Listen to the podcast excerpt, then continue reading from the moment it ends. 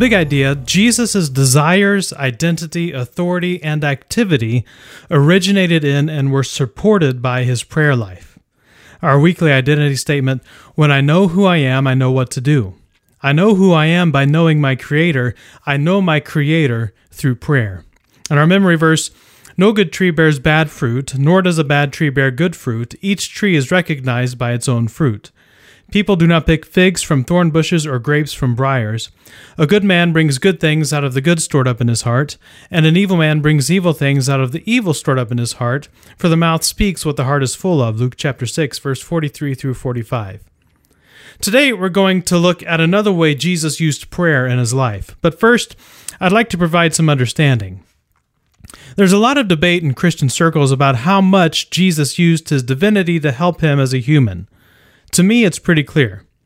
I draw my conclusions from Philippians chapter 2, verse 5 through 7.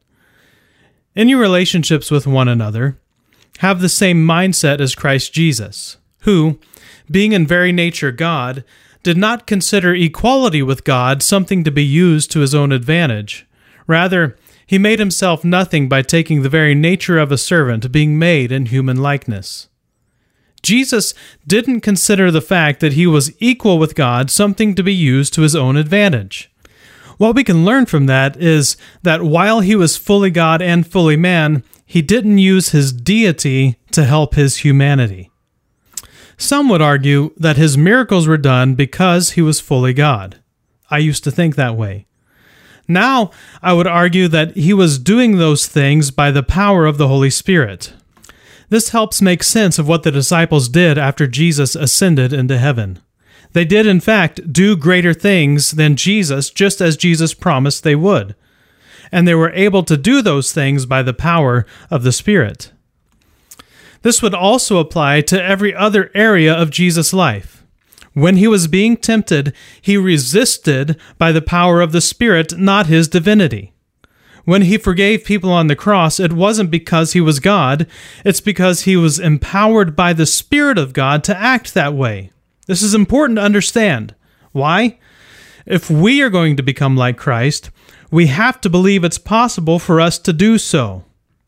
If he was who he was because he was fully God and had the power of God at his disposal to do those things, there's no real way for us to be like Christ. It's a standard that's unattainable.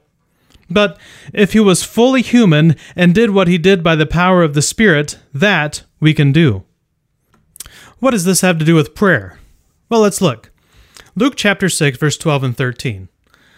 One of those days, Jesus went on to a mountainside to pray and spent the night praying to God.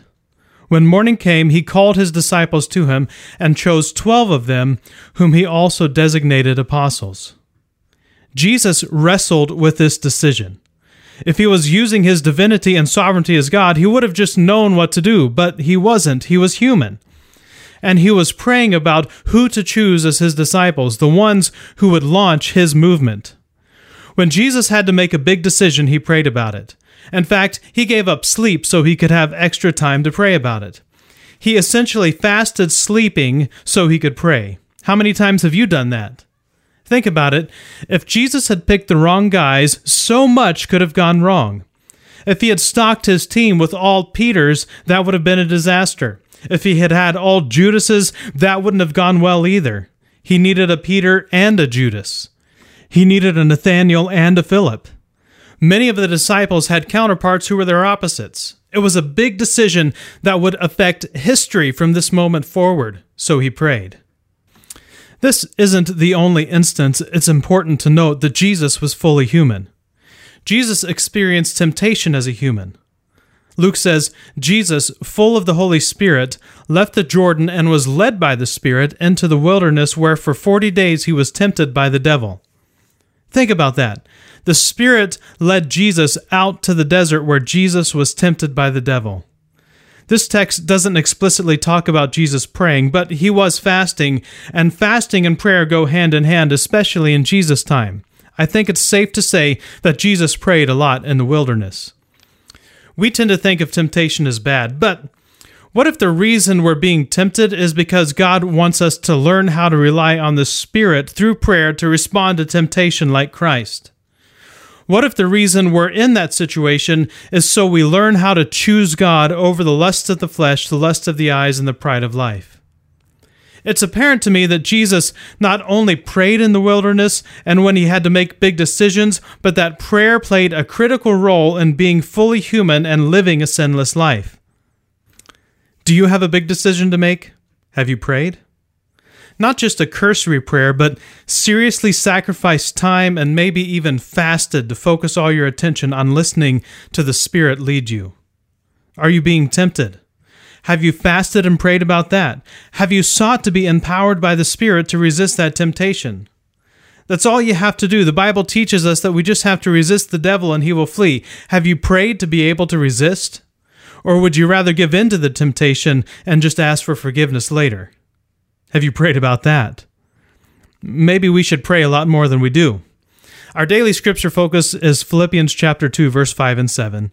In your relationships with one another have the same mindset as Christ Jesus, who being in very nature God did not consider equality with God something to be used to his own advantage. Rather, he made himself nothing by taking the very nature of a servant, being made in human likeness. As we wrap up, I encourage you to take a few minutes to think and pray through a few things. First, conceptualize. Imagine Jesus being led by the Spirit out into the wilderness to be tempted by the devil. Imagine Jesus relying on the power of the Spirit to resist the temptations of the devil. Imagine Jesus spending the night praying about who to choose to be his 12 disciples. Now, think about your own life. Imagine relying on the power of the Spirit through prayer to resist the temptations you're facing. Imagine relying on the power of the Spirit to guide you to God's best decision in every situation.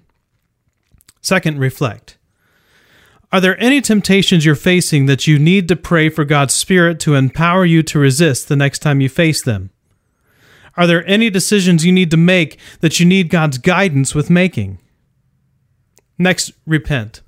Spend some time praying and ask God to change your heart and your mind about the temptations you've been facing. Ask God to forgive you for wanting to indulge in them. Ask God to empower you through the same Spirit that empowered Jesus to resist temptation. And repent of wanting to make decisions in your own power and understanding and seek God's higher ways. Finally, thank God. Thank God for the life Christ lived by the power of the Spirit. Thank God for the decisions Jesus made by the power of the Spirit.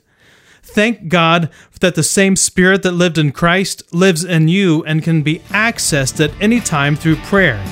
And finally, thank God for the gift of prayer.